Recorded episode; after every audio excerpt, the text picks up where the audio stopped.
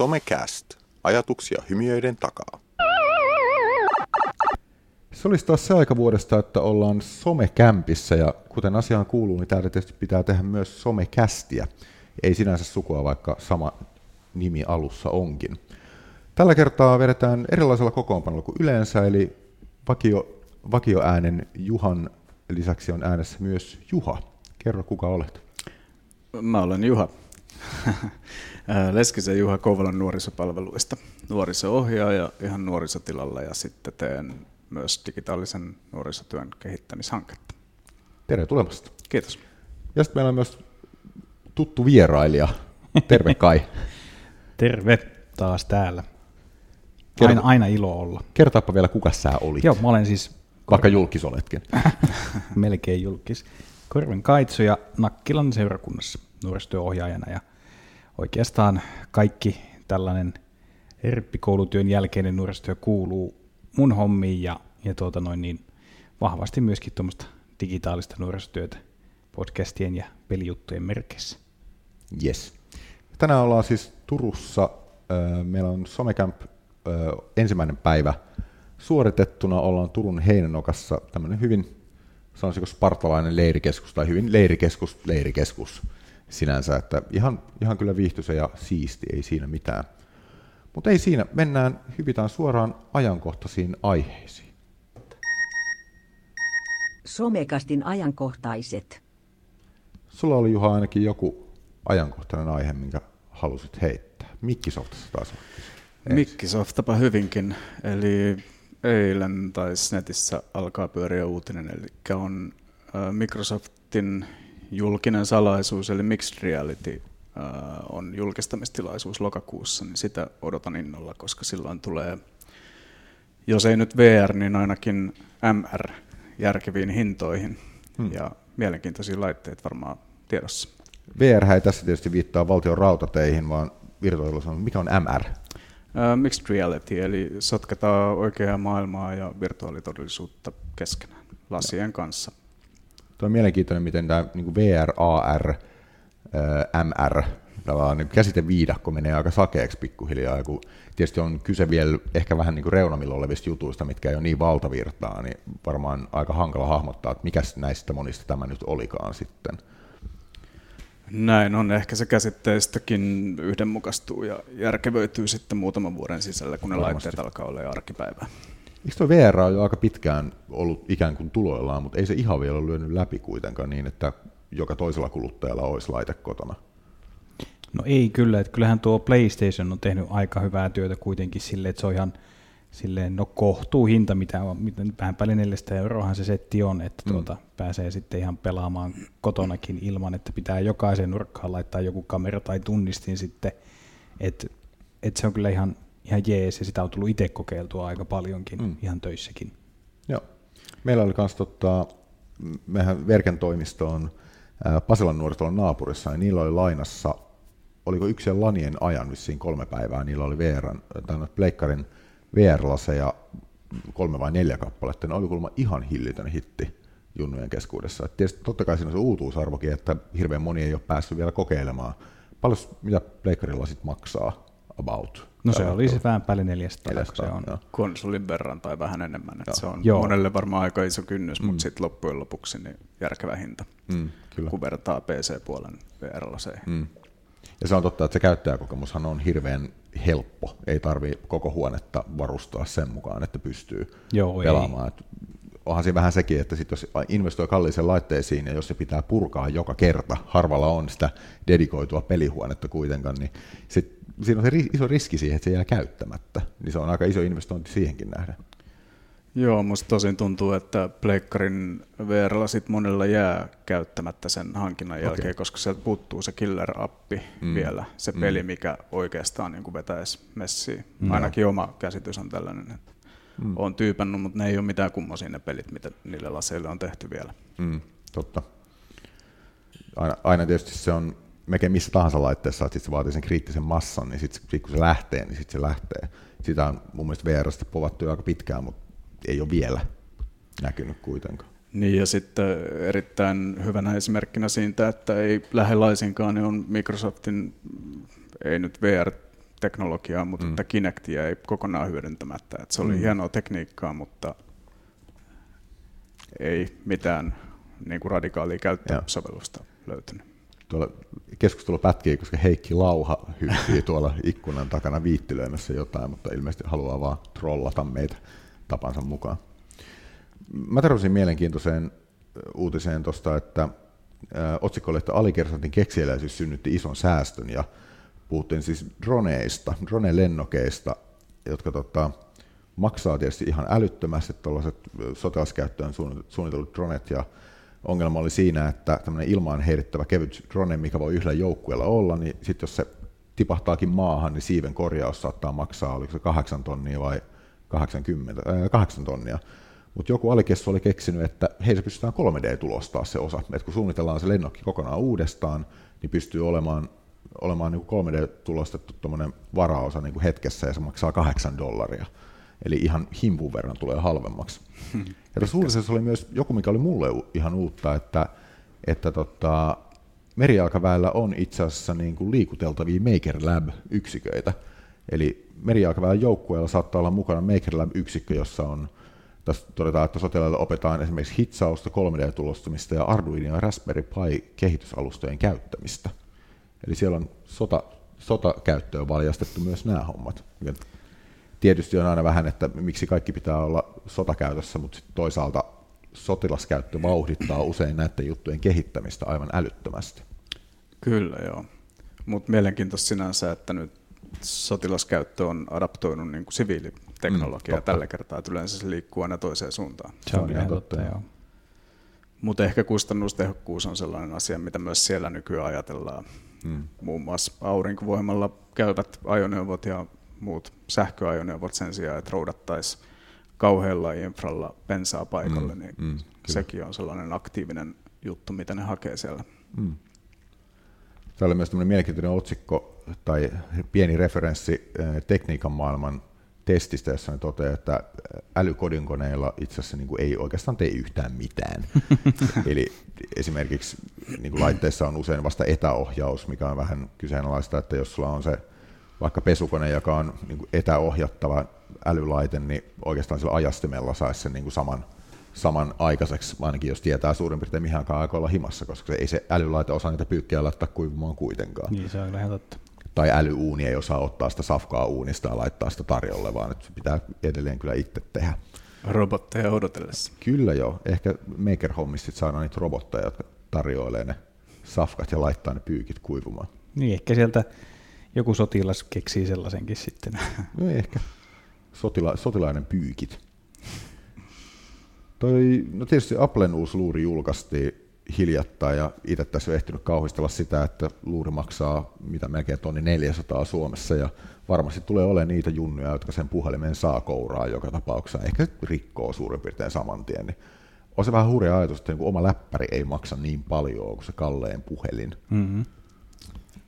Sitten sitä miettii vähän, että osaako aina ihmiset sitten hyödyntää kaikki ne mahdollisuudet, mitä siinä puhelimessa on, että vai meneekö se sitten kuitenkin, että sulla on uusin iPhone ja sitten sä lähetät WhatsAppilla viestejä ja kuvia ja videoita, että mm. käytätkö oikeasti niitä hienoja uusia ominaisuuksia, mitä niissä sitten on. Mm. Niinpä. Joo, jos se suurin myyntivaltti oli animoidut emojit, mm. niin saapi nähdä. Niinpä. jos ei niitä snappia äh, oteta käyttöön, niin sitten ne jää mm. käyttämättä.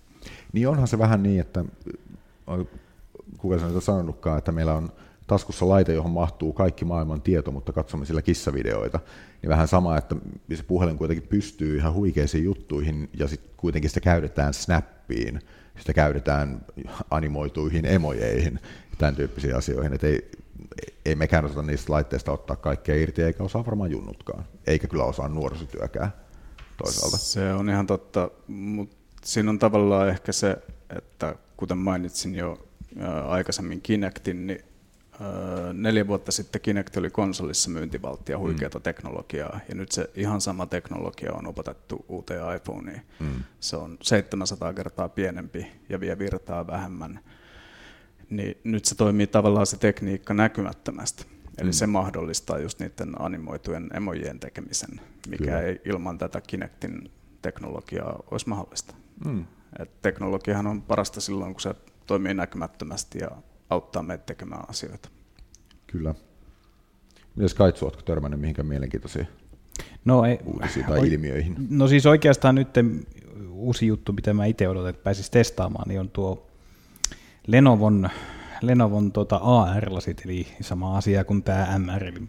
eli tota noin, niin lisättyä todellisuutta, ja puhelimeen ladataan applikaatio, ja puhelin työnnetään semmoisiin hienoihin laseihin, ja sitten sulla on semmoinen majakka, eli semmoinen valkoinen pallo, joka laitetaan lattialle, ja sulla on käytössä sitten ihan niin kuin life size, semmoinen niin kuin tota valomiekan tuo tuo, tuo kahva, ja sä pistät applikaation päälle, sä voit ottaa sitten tota kaksintaisteluja Darth ja Darth Vaderin ja muiden tota, sankareiden kanssa, ja lisäksi sillä voi pelata sitä holochessia, jota Chewbacca ja R2D2 pelasi siinä Millennium Falconilla siinä nelososassa, ja, ja sitten myöskin on tämmöinen tota, strategiapeli, eli sama just se, mitä tällä Microsoftillakin, että tavallaan sulla on joku tietty alue, ja siihen tulee sitten ilmeisesti niin kuin kapinallisten ja imperiumin joukot, ja sitten sä sillä ohjaat sillä valomiekan kahvalla niitä omia joukkoja ja koetat saavuttaa ne tavoitteet, mitä siinä pelissä on. Että se vaikuttaa mun mielestä tosi huikealta, mutta sitten taas, että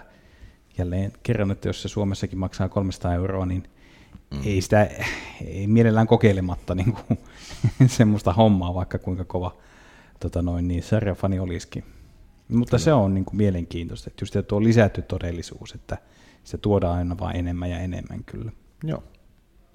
Ja mielenkiintoista vielä se, että käytetään varsin suosittua populaarikulttuurin aluetta, kuten Star Warsin mm. niin teknologian lanseen, lanseeraamiseen. Että ihan sama kuin HTC Vive-julkaisussa, niin yksi myyntivaltteja oli LucasArtsin tekemä hyvin pieni ja hyvin vaatimaton mm.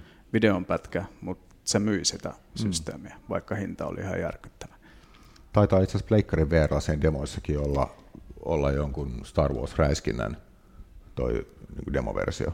Joo, mm, eli siihen, joo, ainakin tässä, tässä Battlefront-pelissä niin saa ilmaiseksi ladattua tämmöisen X-Wing tota noin, niin tehtävä, eli sä pääset lentämään sillä aluksella. Ja Joo. se on kyllä, se on huikea. Mä, mä tykkään, vaikka, vaikka onkin kova fani, niin kyllä se silti niin kuin, tota, graafisesti ja, ja tota noin, mm. niin pelillisesti, niin se on kyllä loistavaa matskua, että se kyllä kannattaa ehdottomasti kokeilla.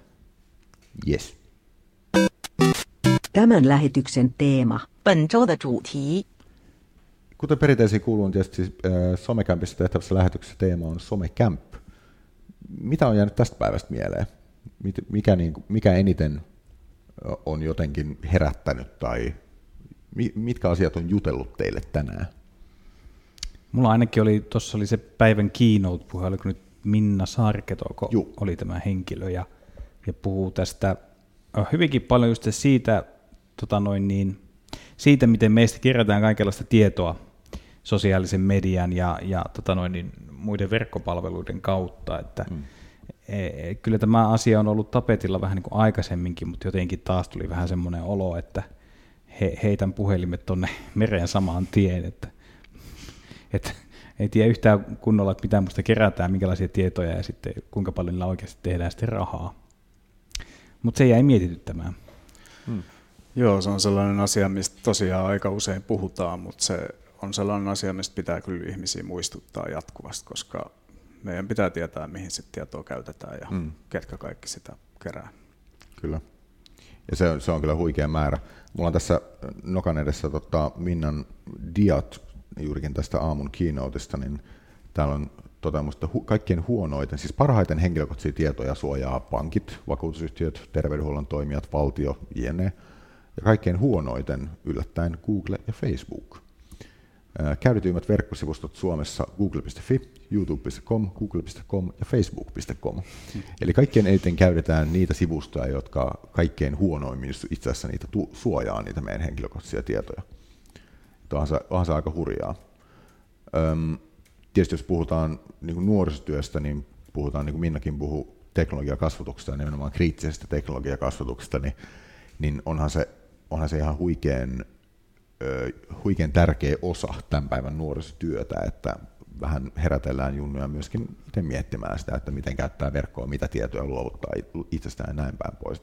Et mediakasvatus ei suinkaan ole sitä, että älä laita kännikuvia tai kikkelikuvia tai tissikuvia verkkoon, koska verkosta ei saa koskaan enää ikinä mitään pois, mikä on tietysti se pitkään toistettu mantra, mutta mut ongelma on itse asiassa, tai haaste on paljon monimutkaisempi kuin vaan se, että älä laita kuvia internettiin. Suomi Areenassa oli kesällä, tota, oli nämä tota, käyttöehdot oli tapetilla. Hmm. Ja, ja sitten tuota noin niin, siellä oli aika hyvin kyllä konkreettisesti tuotiin se esille, että jos Facebookissa niin kuin tavallaan ikäraja on 13-vuotias, hmm. ja sitten tavallaan niin kuin kysyttiin, että kuinka moni niin kuin aikuinen on lukenut tota, ne käyttöehdot, kun on liittynyt sinne, niin ei kovin moni. Ja hmm. ne, jotka on lukenut, niin ne ei ole ymmärtänyt, niin miten me voidaan niin kuin olettaa, että 13-vuotias, joka sinne on kirjautumassa sisään tekemässä tiliä, niin miten hän ymmärtää sitten sen, mm. sen kauhean lakitekstin, mikä siellä on. Että vähän pitäisi jotenkin niin kuin tuoda sitä lähemmäs niin kuin ruohonjuuritasoa, niitä käsitteitä ja, ja jonkinlainen tiivistelmä olisi kyllä vähän niin kuin hyvä, että mihin mm. sä niin kuin suostut tässä nyt, kun sä painat OK. Ehkä näin. siinä olisi joku pienen projektin paikka. Siinä olisi kyllä joku tämmöinen selventävä YouTube-applikaatio tai joku muu vastaava, joka, joka ilmoittaisi, että hei, sinä muuten teet nyt sitten tämän, tämän ja tämän. Että. Mm. Joo, välillä tuntuu, että käyttöehtojen laatimisessa on niin kuin sellaiset selkeät pointit, mikä firmoilla on, että tehkää siitä mahdollisimman monimutkainen ja pitkä teksti, mm. jotta sitä ei varmasti kukaan lue. Mm-hmm.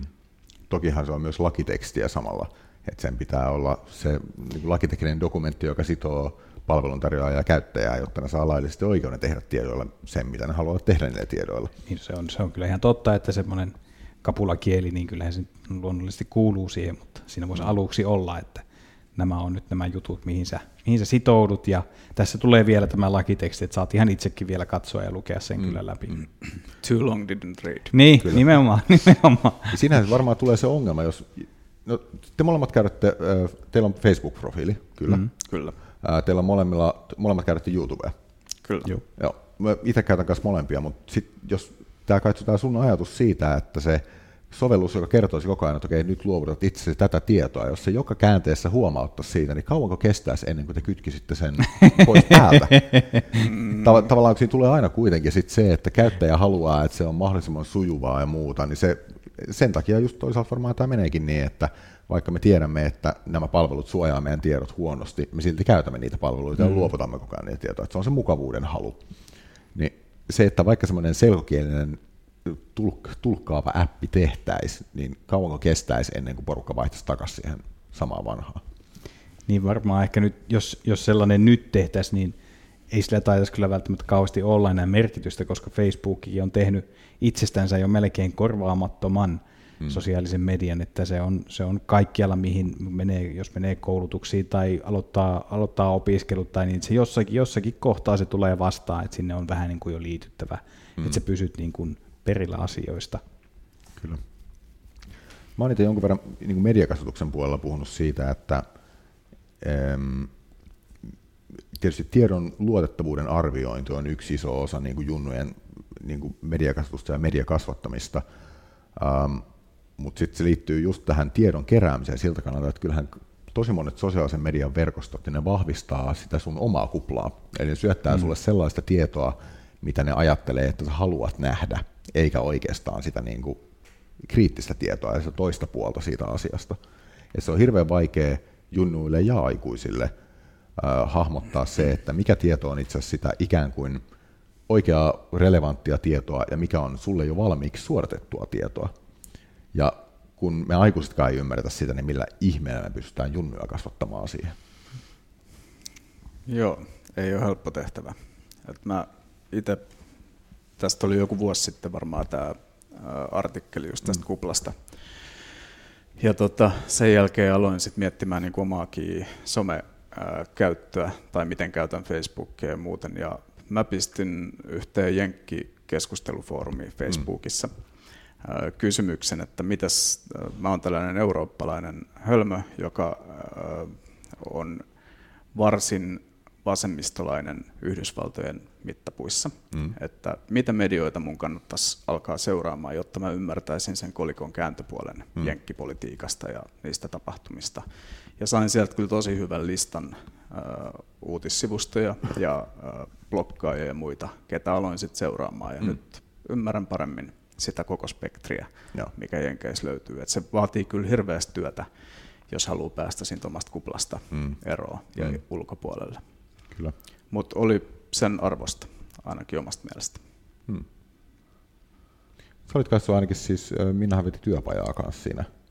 Joo, Sä olit ainakin kanssa, Mi- mitä te veditte siellä? Mä kuulin vaan ton keynoutin, mutta mä en siihen työpajaan päässyt osallistumaan. No siinähän oli nyt kaksi työpajaa oli tota, no niin, yhdistettynä, eli Suvi ja Heikki puhuu vähän sit siitä, että mi, millaisia, miten tuo digitaalisuus toimii nuorisotyössä, miten se on toteutunut, että sitten oli, käy- käytiin tämmöistä tota, noin niin, kunnan nuorisotyölle tehtyä kyselyä läpi ja vähän niin kuin mitä työvälineitä on ja mitä palveluita käytetään ja, ja sitten asenteet ja tämmöistä käytiin siinä läpi. Ja, ja tota noin niin, ää, sitten tuota Minna jatko siitä ja oikeastaan hän antoi meille sitten tehtäväksi niin kuin ryhmissä miettiä joku tämmöinen uusi tai olemassa oleva joku tämmöinen ää, jonkinlainen tuota, toimintatapa, miten tämmöistä ää, teknologiakasvatusta tai mediakasvatusta voitaisiin sitten nuorille, nuorille tota noin niin, antaa. Mm. Ja, ja tuota noin niin, sille ihan mielenkiintoista oli siinä se, että me lähdettiin vähän niin kuin ö, lopusta liikkeelle. Me piti ensin miettiä se, että mikä se, mikä se tavallaan se tavoite, mikä se meidän maali on, ja, ja sitten tavallaan siitä lähdettiin menemään kohti sitä konkreettista toimintamuotoa. Hmm. Ja, ja se oli kyllä ihan, ihan mielenkiintoista. Tuli tosi hyvää keskustelua ja mun mielestä niin kuin kaikilla ryhmillä oli hyvin, hyviä pointteja ja mielenkiintoisia ajatuksia siitä, että mitä, mitä uutta voitaisiin tehdä. Aika paljon se tähän pelimaailmaan ja siihen liittyviin teemoihin kyllä sitten keskitty, mutta että tosi hyviä pointteja. Heitä joku itu jostain ryhmästä. No, no mä tietenkin voisin sitä omasta ryhmästä heittää, koska si- sitä tuli nyt pohdittua siinä eniten ja se, se jäi tietenkin päällimmäiseksi mieleen, mutta jotenkin tämmöinen ajatus ää, niin kuin positiivisesta pelaamista ja just tämmöinen niin kuin se, että, että ymmärrettäisiin, että miten pelimaailmassakin, niin miten, miten siinä on semmoinen tietynlainen suku, sukupolvien kuilu, että on ollut se oma ryhmä, joka on aloittanut pelaamisen ja se on se ryhmä, joka ehkä saattaa tällä hetkellä tu- tuntua, että no niin, heidän tontille rynnätään, koska kaikki pelaa ja mm. pelaaminen on monenlaista. On se PC, konsoli, mobiili ja, ja näin edelleen, että sitten se aiheuttaa kinaa ja näin. Mutta ikään kuin, että pyrittäisiin nuoria äh, niin kuin, äh, siihen, että he katkaisivat semmoisen niin pahan kierteen niin sanotusti lainausmerkeissä, että, että he ei niin kuin, äh, lopettaa semmoisen turhan trollaamisen, mollaamisen ja, ja tota noin, niin enemmänkin ehkä keskittyisi jopa siihen, että miksi ihmiset tuntee niin, miksi jotkut kokee sellaista niin kuin, ää, tympääntyneisyyttä mm. tietystä asioista. Että sitten mietittiin tämmöistä niin pelijournalismia, että olisiko se blogin, vlogin tai sitten joku tämmöisen tota podcastin tekeminen, jossa sitten näihin teemoihin nuoret itse pureutuisi ja mm. tekisi, tekisi tämmöisiä tuotoksia. Hmm. Kuulostaa hyvinkin mielenkiintoiselta. Mitäs Juha, jäikö sulle joku erityisesti mieleen? No, Minna kiinnoitti varmasti, mutta Kyllä joo. tarttuko joku muu tämän päivän ohjelmasta erityisesti? No, M-bottien kanssa leikittiin. Se oli mahtava kokemus. Oli hauska rakennella, oli hauska pikku pähkinä ja sitten luonnollisesti tämä suuri onnistumisen tunne, kun sai rakkinen liikkumaan Joo. autonomisesti. Se oli, se oli tosi ees. Ja tuli heti ajatuksia, että miten sitä voi samassa työssä käyttää hyväksi. Joo.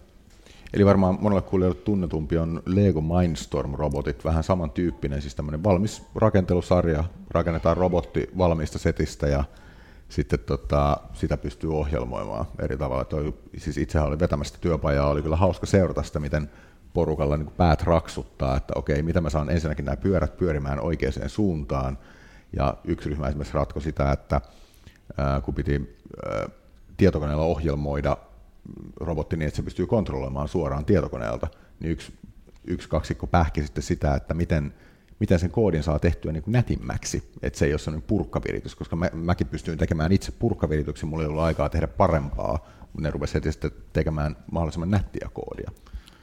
Se on, se on mie- mielenkiintoinen kapistus kyllä. Mä itse näen kans kyllä, että sillä olisi potentiaalia nuorisotyöhön. Niitä pitäisi tosin ostaa useampi. Et yhdellä setillä välttämättä ei pääse hirveän pitkälle, koska siinä ei, siinä, sitä ei pysty käyttämään ryhmätoiminnassa. Tuossa siinä m oli itsekin mukana. Mielestäni siinä on hienoa se, että se on selkeästi konkreettinen asia. Mm. Se, että jos sä niin Scratchilla teet vaikka jotain peliä tai animaatiota, niin se vähän niin kuin jotenkin tuntuu, että se jää ainakin itsellä puolitiehen, mutta tuossa se oli ihan selkeästi, että sä laitat siihen koodit, tuosta napista menee eteenpäin, niin sitten oikeasti siinä on laite, joka niin toimii, että mm. mulle se oli niin kuin tosi semmoinen wow-efekti. Mä olen samaa mieltä siis tuolla maker nyt enemmänkin innostunut ja olin kouluttamassa tuolla tai fasilitoimassa työpajaa Luxemburgissa, niin siellä jotenkin se ajatuskulku, joka toistuu tosi monta kertaa, on se, että niin noin maker-touhut, on se sitten Ambot-rakennussarja tai Arduino tai mitkä tahansa, niin, niin se, e, ne hirveän tehokkaasti jotenkin yhdistää sellaisen abstraktin ajattelun ja sen koodauksen maailman sitten semmoiseen niin fyysiseen laitteeseen, fyysiseen, fyysiseen maailmaan, jolloin siitä tulee hirveän paljon kouriin tuntuvampaa.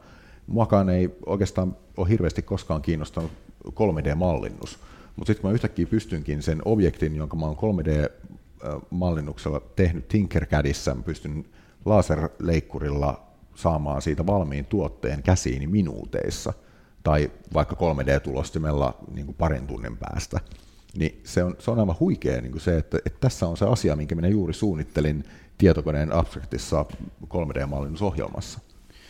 Joo, ja mä näen tässä heti yhdistellään vähän näitä meidän keskustelun aiheita, mm. niin mä näen heti sellaisen kustannustehokkaan tavan äh, yhdistää koodaus ja konkretia se, että saadaan äh, AR-laseilla tai muilla niitä objekteja ohjelmoitua. Mm. Sun ei tarvitsisi hommata sitä itse fyysistä esinettä, mitä sä ohjelmoit liikkumaan, mm. vaan sä näkisit ne laseilla pelkästään. Mm.